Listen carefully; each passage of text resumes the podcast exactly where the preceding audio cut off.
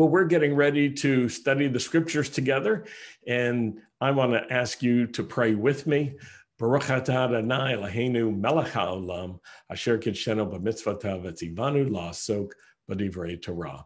Blessed are you, Lord our God, King of the universe, who sanctifies us with his commands and commands us to engross ourselves in the words of Torah. Well, I want to talk to you tonight about our call to live in harmony. Regardless of what side you're on or what your politics may be, we're called to honor the Lord by living in harmony together. And of course, living in harmony is not easy. If you can confirm that, if you can confirm that in the comment section right now, that would be great. You can just acknowledge it. It is not easy to live in harmony with people. One friend it told me that they hated my message from last week that spoke about some of these details and connected how we um, how we look to the Lord as our source and also how we avoid idealizing or villainizing how we avoid idealizing our side those who are with us and think like us, and we avoid villainizing those who are adversaries or opponents or think very differently from us. And um, this friend said, I hated your message last week. And I said, Why? And they said, Because I was listening really carefully and I realized I need to change some things. Well, it made me laugh. It, it made that person laugh. And, and I get it, folks the practical instructions on this subject of living in harmony, I think, may be some of the most difficult in all the scriptures. It's probably easier to keep kosher. It's probably easier to control what goes into your mouth than what comes out of your mouth. It's probably easier to uh, to rein in a lot of the impulses that we have so that we can live in harmony. It's probably harder to do that. I said, are, it's harder to do that than almost anything. Probably the only way to really embrace the instructions that we receive in the scriptures is to open up our hearts and to have hearts that are humble so that we can genuinely receive these instruction instructions. And honestly humility is not a very popular character trait these days but i want to encourage us let's make it more popular among ourselves. We can do it. We can spread the good news that humility is something that we admire. You know without humility the pharaoh in us rises up and we end up going a very different way than the Lord would lead. My little Pharaoh. That's the title of this message, My Little Pharaoh. We've each got one. Isn't it true? I, I, I've got Pharaoh inside of me. You have inside of you. In order to think about living in harmony and to prepare ourselves for some instructions from the book of Romans that Paul gives, I want to start with this week's Torah portion. And I really do hope that you take time to read this week's Torah portion before Shabbat and then again afterwards and to and every week to do that. Because as you're reading you're preparing to enter into what's important for that week for us. It helps you get more out of the studies that we do together and it helps you grasp more so that you can be more helpful and useful to other people now, as you're reading this weekend's Torah portion, you can notice how many times the heart of Pharaoh is mentioned. And so I'd like to ask some of you in the comment section to just write this phrase, the heart of Pharaoh. Now, not everybody knows how to spell Pharaoh. I'll give you the standard spelling P H A R A O H, unusual word coming from Egyptian um, into English. The heart of Pharaoh. Pharaoh's heart was hard. As an example, his heart was stubborn. Pharaoh was hard hearted. Hey, you know what? I think it'd be great if you count all the times. Keep track of them, make a list. It could really help you. In one translation, I did this, I counted at least 13 different times that the heart of Pharaoh is mentioned just in this week's readings. Well, here's one that I found interesting, and I would like some of you to put this in the comments section. It's Exodus 7, verse 23. And it makes this statement Pharaoh just turned and he went back to his palace without taking any of this to heart. Without taking any of this to heart. He just went back home and he didn't take any of it to heart. Wow. What an important passage. Hard hearted in the translation I was using this week, eight times it shows up in the passage. Stubborn shows up three times. Think about it. Did someone ever tell you, you are so stubborn? Well, they've told me that. and you know what I do? I just cross my arms and say, I am not. you know what that means? It's my little Pharaoh. My little Pharaoh is rising up. Here's another passage that got my attention. It's Exodus chapter 9, verse 27 through 30. We'll start in verse 27. Pharaoh summoned Moses and Aaron, and he said to them, This time I have sinned. Adonai is in the right. I and my people are in the wrong. Intercede with Adonai. We can't take any more of this terrible thunder and hail, and I'll let you go. You'll stay no longer. Verse 29 Moses said to him, As soon as I've gone out of the city, I will spread out my hands to Adonai in prayer. The thunder will end, and there won't be any more hail, so that you can know that the earth belongs to Adonai. But you and your servants, this is verse 30. I want you to pay close attention to what it says. But you and your servants, I know you still won't fear Adonai, the Lord our God. I found this a very interesting passage because Pharaoh mouths words that sound like a confession of repentance, but they aren't really a confession because his heart has not changed. You've heard it many times. We can fool some of the people some of the time. We can also fool ourselves, but we can't fool the Lord. And it turns out it's actually pretty hard to fool Moses. He wasn't fooled. I want you to notice the attention that Torah gives to the condition of Pharaoh's heart. That recurring theme is a point of focus so that you and I will recognize how important it is. Why doesn't it just speak about Pharaoh's heart once so that we'll get it?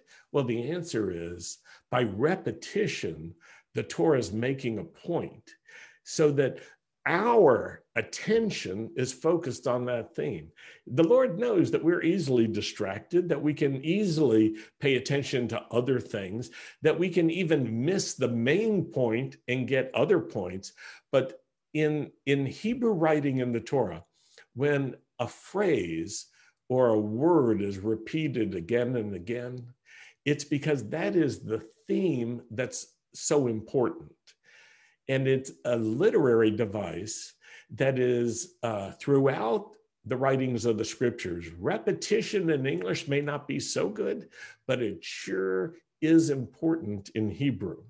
And so the writers of the uh, Tanakh use repetition in order to emphasize something, to make it really, really clear to us that this is important. So the condition of Pharaoh's heart is repeated again and again. It's mentioned over and over again because that was so important. You see, Pharaoh was proud, he wasn't humble. He was driven by hubris, not humility. And I think this humility and honesty are wonderful qualities in strong leaders. Those who are humble and honest about themselves, like Moses, like King David, they're admirable examples. And those who are proud and those who are dishonest, they're not worth following, my friends. They're just not worth following. You see, the condition of the heart is important to the Lord. And it's so important, especially in these times, that we don't ignore that. Anyone who ignores the condition of the heart, I think, will end up being pulled into another worldview, a different kind of faith than we read about in Torah and see in the teachings of Yeshua. So let's move forward to the instructions about how we're to live together in harmony. And I, I, want to say, Sandy and I spent a lot of time together praying about this, studying and, and working on this question of living in harmony and how it applies to our congregation. It is not the easy way, Mishpocha, but it's the way the Lord has called us. And I hope it's what the Lord has called you to and that you feel that too. It's not easy it requires sacrifice. It requires restraint. It will take all of your heart to fulfill it. And it's the best way to go for us, and I hope for you.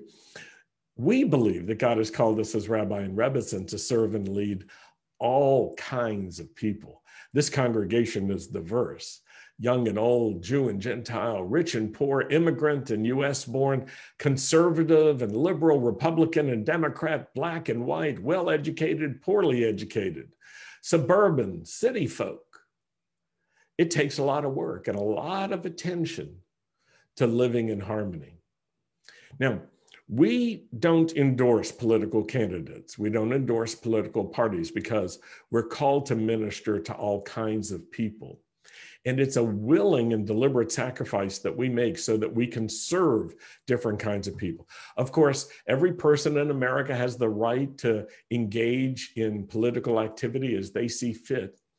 However, we make deliberate sacrifices so that we can relate to every kind of person and every kind of person can relate to us. It's not easy. Sandy and I don't define ourselves as liberal or conservative we don't define ourselves by any political label. And in fact, we refuse political labels. They don't accurately or fully describe who we are. Sandy says, I'm not a liberal or a conservative. I'm not just one thing, I'm many things.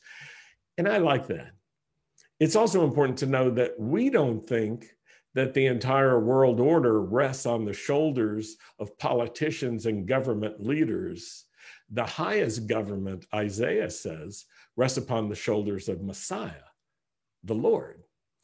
In any worldview that thinks that the world order, civilization as we know it, the blessed life depends on a president or a politician, you, you know what?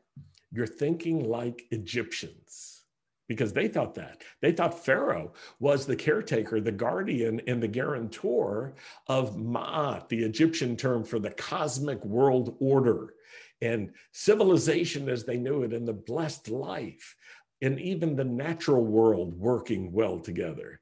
And, and the Romans had a view like that, that Caesar was an incarnation of God. The Greeks before that, the Seleucids, uh, Antiochus Epiphanes, saw himself as an incarnation of God. And you know what happens? People, they conflate their politics with their religion. It all becomes one thing together. It's a, it's a terrible thing that happens. And it is not the view of Torah.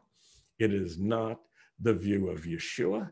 It is not the view of the apostles. It's a different view to think like that.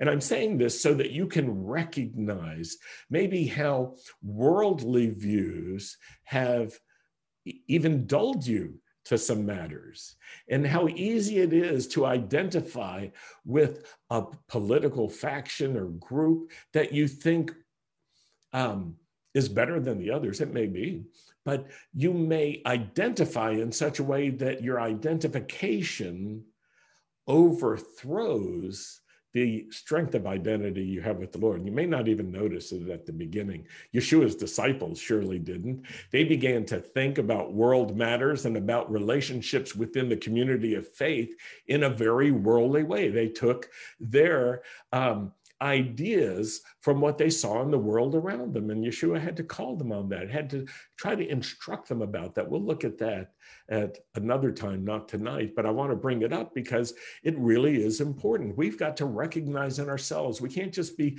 critiquing others, but those of us who love the Lord and we love the scriptures are still vulnerable to worldly thinking and worldly influences. That's why we're looking at it. And that's why I can say that the instructions about living in harmony are some of the hardest. And with that in mind, I want to go to the book of Romans. Would you write in the comments section Romans 12, verses 14 through 18? I think this is a very useful and provocative passage. So let me read these verses to you, and then we'll go through it again and look at them in some detail. it says, Bless those who persecute you, bless and do not curse. Rejoice with those who rejoice, weep with those who weep, live in harmony with one another. Do not be proud, but enjoy the company of the lowly. Do not be conceited. Do not repay anyone evil for evil. Carefully consider what is right in the eyes of everybody. And if it is possible on your part, live at peace with everyone.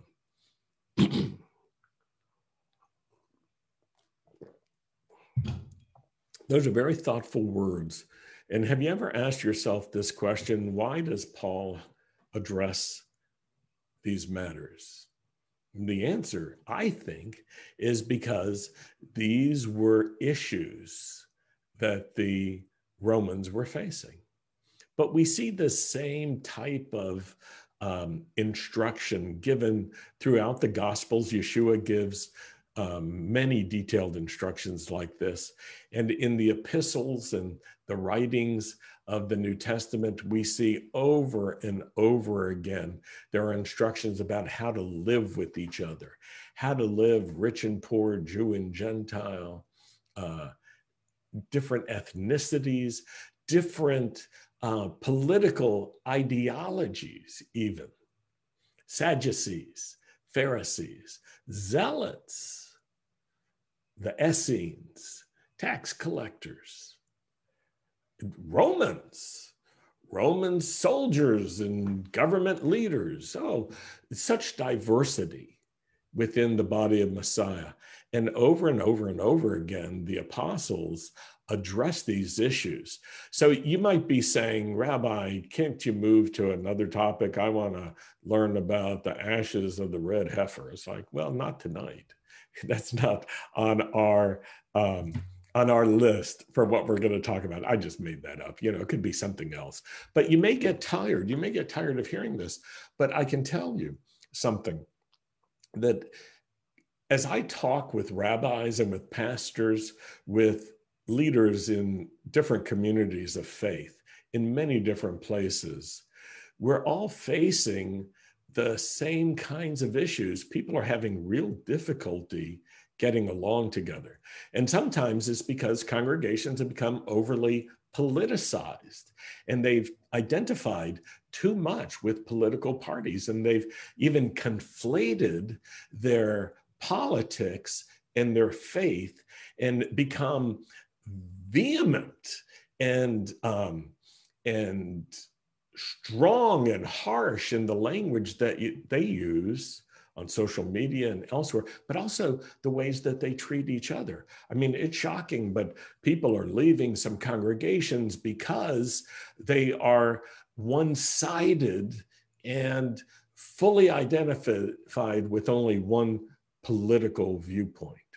I think it's sad. But you know what? Families are in conflict. Almost everyone knows someone in their family who's at odds with them over what's happening in the world around them. um, you have your stories. You know, you know. One rabbi said this week that the last year has taken 10 years off of his life. No, it wasn't me, it was someone else. But he said this has been one of the hardest years, and he has just, um, he doesn't know what to do.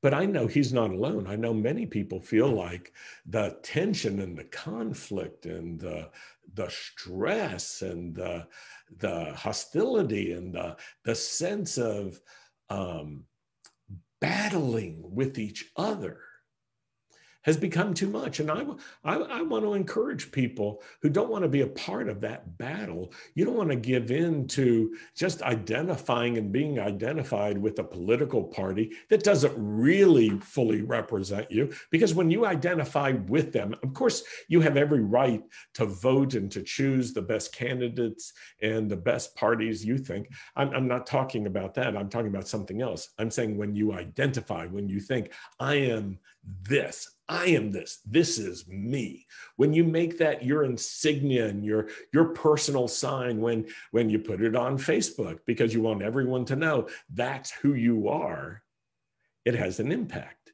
It gives prominence to that. So you get not only the good, you get the bad and the ugly of that group. If you don't know all those people and all they're doing, if you're not helping lead that group, you may end up being associated with a group that embarrasses you or disappoints you because they do things that go against the teachings of Yeshua. Just a word of caution. I'm just saying, you know how it is. I can't control what you do. I'm talking to your heart. I'm talking to you in a way, um, in a gentle way, because I believe it's useful. I think it's it's useful for us to to look carefully at Romans 12 and to say, how do I need to apply that myself? I'm doing it. If I'm doing it, I think you can do it too. It says this bless the ones who cause trouble for you. Well, some people cause trouble for me, and I'm trying to bless them. It says bless and don't curse them. I'm trying to do that. It, it's not always easy. There are times when you really want God to intervene by laying somebody low, and you'll help him if he's not operating it fast enough as you think. But the scripture is clear bless the ones who cause trouble to you, bless the ones who persecute you, bless and don't curse them. And then it says these words rejoice with those who rejoice and weep with those who weep. I find that interesting. I think what it's speaking about is keeping our hearts open so that we can actually fellowship deeply with people. We can rejoice with people when they're rejoicing, we can mourn with them when they're mourning. And we can do that with people who are like us and people who are not like us, people who are on our side and people who are on different sides but we keep our hearts open. It is so easy to get hard hearted towards people in this hour. But you know what that means? It's very easy for Pharaoh, for my little Pharaoh to rise up in me. Your little Pharaoh to rise up in you. We have to be very careful. The scripture says, verse 16, live in harmony with each other. And it's an interesting word because harmony speaks about different parts that work together. Harmony in music, through singing or through uh, instrumentation, it's different parts, but the parts are working together. They're not the same parts. It doesn't say everybody play the same note in the same way. It's saying this listen to the song of life and the song of faith and the song of faithfulness that the Spirit of God is playing. And join in with that and find your part, how you can fit in with that. And when someone speaks something that's actually good and from the Lord, even if it's different from um, your inclination, try to find a way to harmonize with that. We're not all the same, but we have to learn how to live together with our differences. Many times in scripture, this issue of difference is addressed. We don't have the same gifts, but we have one Holy Spirit, the same Spirit in us. We don't have the same manifestation. We don't have the same way of looking at things, but we want to be in harmony together. And then it says this don't be proud. Now, let me ask you a question. It's a basic question, it's a comprehension question. Who is being addressed? Who is Paul writing to in this letter? And in this particular chapter, in these particular verses, who is he trying to give instruction to? The answer is believers, the believers, Italian believers in Rome. So he's writing them and he's saying, Don't be proud. But now this scripture has come to us with real authority. So you know what it means? It was written for them, but it's applicable to us. We need to not be proud. Humility is not very popular these days, my friends, but it needs to be popular with us. Humility means as an example, that we bend down to lift others up, that we use our strength to help lift other people up. And then it says, don't be conceited. That's a particular kind of pride that, well, you understand it.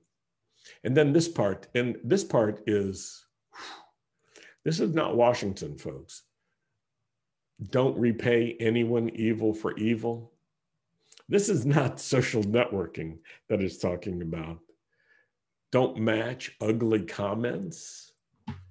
No, this is a whole other view, a different ethos than what you'll learn from the people in Washington. I'm using that, you know, as a as a term to mean people involved in politics, but you'll also um, need to understand this is a very different ethos from what you learn from people who are using social networking, including believers. Don't repay anyone evil for evil. I think that includes us not matching ugly comments. Someone says something ugly. What do um, what do you see on Facebook or or Twitter or whatever, you see people escalate and things go nuclear almost, it seems. It's terrible. I wanted to let everyone know that I decided to use the hockey penalty box system for now sort of sort of like that i put people in the penalty box on social media if they're speaking harshly not to me but to one another so some people go in the penalty box for a full 30 days on Facebook. I think that is so cool because Facebook has added this feature where you can really do that. You can put someone in, I'm calling it the penalty box, um, for 30 days. And then afterwards, they get another chance.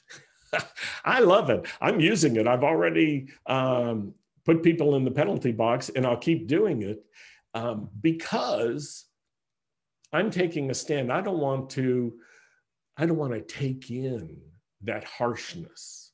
I don't want to provoke myself so that I interact with it. There's this wonderful statement in this passage in verse 17 carefully consider what's right in the eyes of everybody. Whew, that's a tough one. Think about other people carefully consider. I think it means that we need to develop a greater sense of awareness about other people and not just ourselves. In, in, fact, I hope that you stop sometimes and you don't do what you plan to do because you're thinking carefully about how it will affect others. I know many of you really do take this to heart, but maybe you don't post something because you think, uh oh, what if Rabbi David sees this? I'd be happy for that. But what if what if you don't post something because you think, what if Yeshua sees this? I think that's a great idea. Imagine that Yeshua is reading your mail. He does that, folks. And then the passage ends if it's possible, live at peace with everyone. This, friends, is so hard to do. And one of the things that it requires is being slow to anger. And that requires a lot. Pro- Proverbs speaks about this. I want to use just a few different examples. Proverbs 15:1. Would you write that in the comment section? A gentle answer deflects anger, but harsh words make tempers flare. I think that's a great translation. Here's another one. A gentle response turns away anger, but a harsh word stirs people up. Sometimes people may come to you and be speaking with anger. And this proverb is telling us a real secret. It's a kingdom secret, but it's so valuable. If we can respond with gentleness, it can turn away their anger. But our harsh words will stir up people and cause their tempers to flare. So, what does this mean? Answer gently. Don't stir up people with harsh words. Proverbs 15, verse 18, addresses this a different way. A hot tempered person stirs up strife, but the one who is slow to anger calms dispute. Put that in the comment section. The, these two words, calms dispute. You see, it requires being slow to anger in order to calm a dispute. You can be hot tempered, but you got to understand the consequences. You may say, Well, I was born like that. I come from a hot tempered family or a hot tempered people, and I don't really mean it. But you may not recognize that being hot tempered has a lasting impact. It stirs up strife, it causes difficulty for people. But being slow to anger calms disputes. So I want to encourage you don't feed your anger addiction, starve it.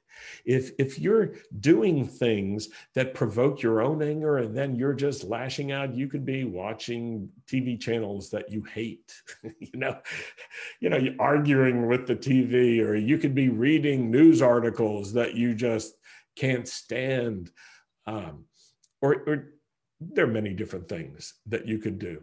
You could be using social media and you're being fed material that just stirs you up and and you're being angry all the time. I would say don't feed that anger addiction. It's that's what it's become an addiction to anger. Starve it. And then Proverbs 16:32 speaks to the I think the power that it takes, but also the power that it represents to get our anger under control. It says this being slow to anger is better than the mighty, and he that rules his own spirit is better than he that takes a city. Wow. And that causes me to think about a prayer that, that we pray almost every time we're together. It's part of the Amidah, the Shemona Esrei. It's that particular prayer called Gevurah, and it speaks of the power of God. And, and it tells us that the Lord uses his power to restore and to revive and to heal. And that the Lord takes notice of people who have fallen and people who are wounded and sick and even those who have passed away. And he reaches down to them. I love this. It says, Somech noflim. He lifts up the ones who have fallen. Cholim. And he heals the sick. You see, that connects to Yeshua's paradigm of leadership. It's based on serving others and doing good for them and using your strength to lift them up rather than to lift yourself up, ourselves up. The strong ones bend down to lift the weak ones up. We use our strength to elevate others. And leadership in Yeshua's kingdom is measured by our service to other people.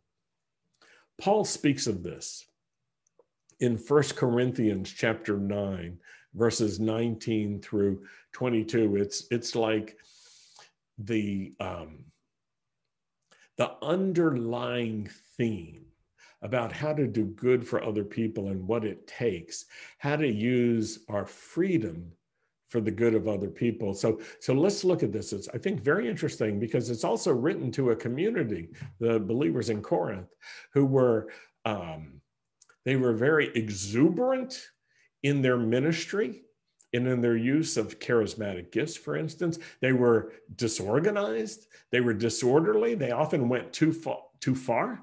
So they were very passionate in what they did. And sometimes that passion got everybody into trouble. First Corinthians 9, starting in verses 19 and going to 22. Paul is writing and he says this Though I am free and I belong to no one, I have made myself a slave to everyone in order to win as many people as possible. Verse 20 To the Jews, I became like a Jew to win Jewish people. To those under the law, I became like one under the law, though I myself am not under the law, so as to win those under the law.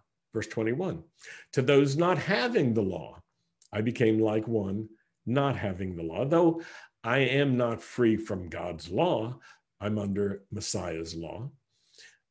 I became like one not having the law so as to win those not having the law. Verse 22 To the weak, I became weak in order to win the weak.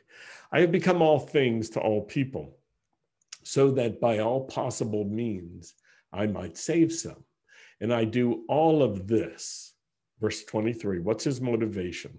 Why would he make this sacrifice? Why would he use his freedom this way rather than for himself to be himself so that people can just see who he is? I do this, I do all of this, he says, for the sake of the gospel so that I can share in its blessings. You see, it's been a blessing to Paul to receive the gospel. It's had such an impact on him that he has learned to value other people and their points of view. He had a strong point of view. He was a, a Pharisee, a strong Pharisee. He was um, he was very zealous and was part of that group of Pharisees that thought they were serving God by persecuting Messianic Jews, taking them to prison, even criminally creating trouble for them. And now Paul is saying, This gospel has such an impact on me that I'm different. And this is how I use my freedom and I become a slave. I'm not a slave, but I have become like a bond servant to everyone to win as many people as possible. Now, I've been thinking about that. This goal, this attitude of winning people, it's very different than overpowering people. It's very different than defeating people. It is so difficult for me as a believer to watch other believers who have taken on the attitude of the political world, which is winner take all, defeat the other guy. We need to win people. That's what Paul knows. He he gave up that other attitude of trying to overpower and dominate. He wants to win. And that winning requires that we really connect with people. We have to understand other people's positions in life, their viewpoints, their backgrounds, their ways of thinking, their culture, what influences them. We have to see through their eyes. And that requires sacrifice. Mishpocha. You can't do that by just projecting. You can't do that by uh, by trying to just figure it out. It requires real dialogue. You have to listen to other people's stories. That's what we have to do. We have to walk in their shoes. We have to hear them, even if it's very different from our own. We have to probe, and especially when when we think we understand. It's so necessary for us to confirm that we understand other people's point of view. And then there's something else that's required. We, when our hearts are open to people, we can mirror some of their qualities in order to better connect with them, To win them is not to conquer them, it's not to defeat them, it's not to destroy them. It's to connect with their heart. And what does it require? An open heart, a humble heart. What's the alternative? My little Pharaoh rises up and rules the day. Look around us. Choose for yourself. Do you want to see Pharaoh and that whole system having the last word in our country and in our world? Or do you want the gospel, as Paul says, and all of its blessings to have the last word. Well, I think, Mishpacha, you're on the side of the gospel, and I want to give you these instructions. They're hard instructions. Of course, it's easy to say, yes, yes, yes. I mean, Pharaoh did it. Yes, yes, yes. It's very different to take them into our hearts. No one can force it into your hearts. Only you can open up your heart and your way of thinking and say, wow, this part of me need some work, Lord.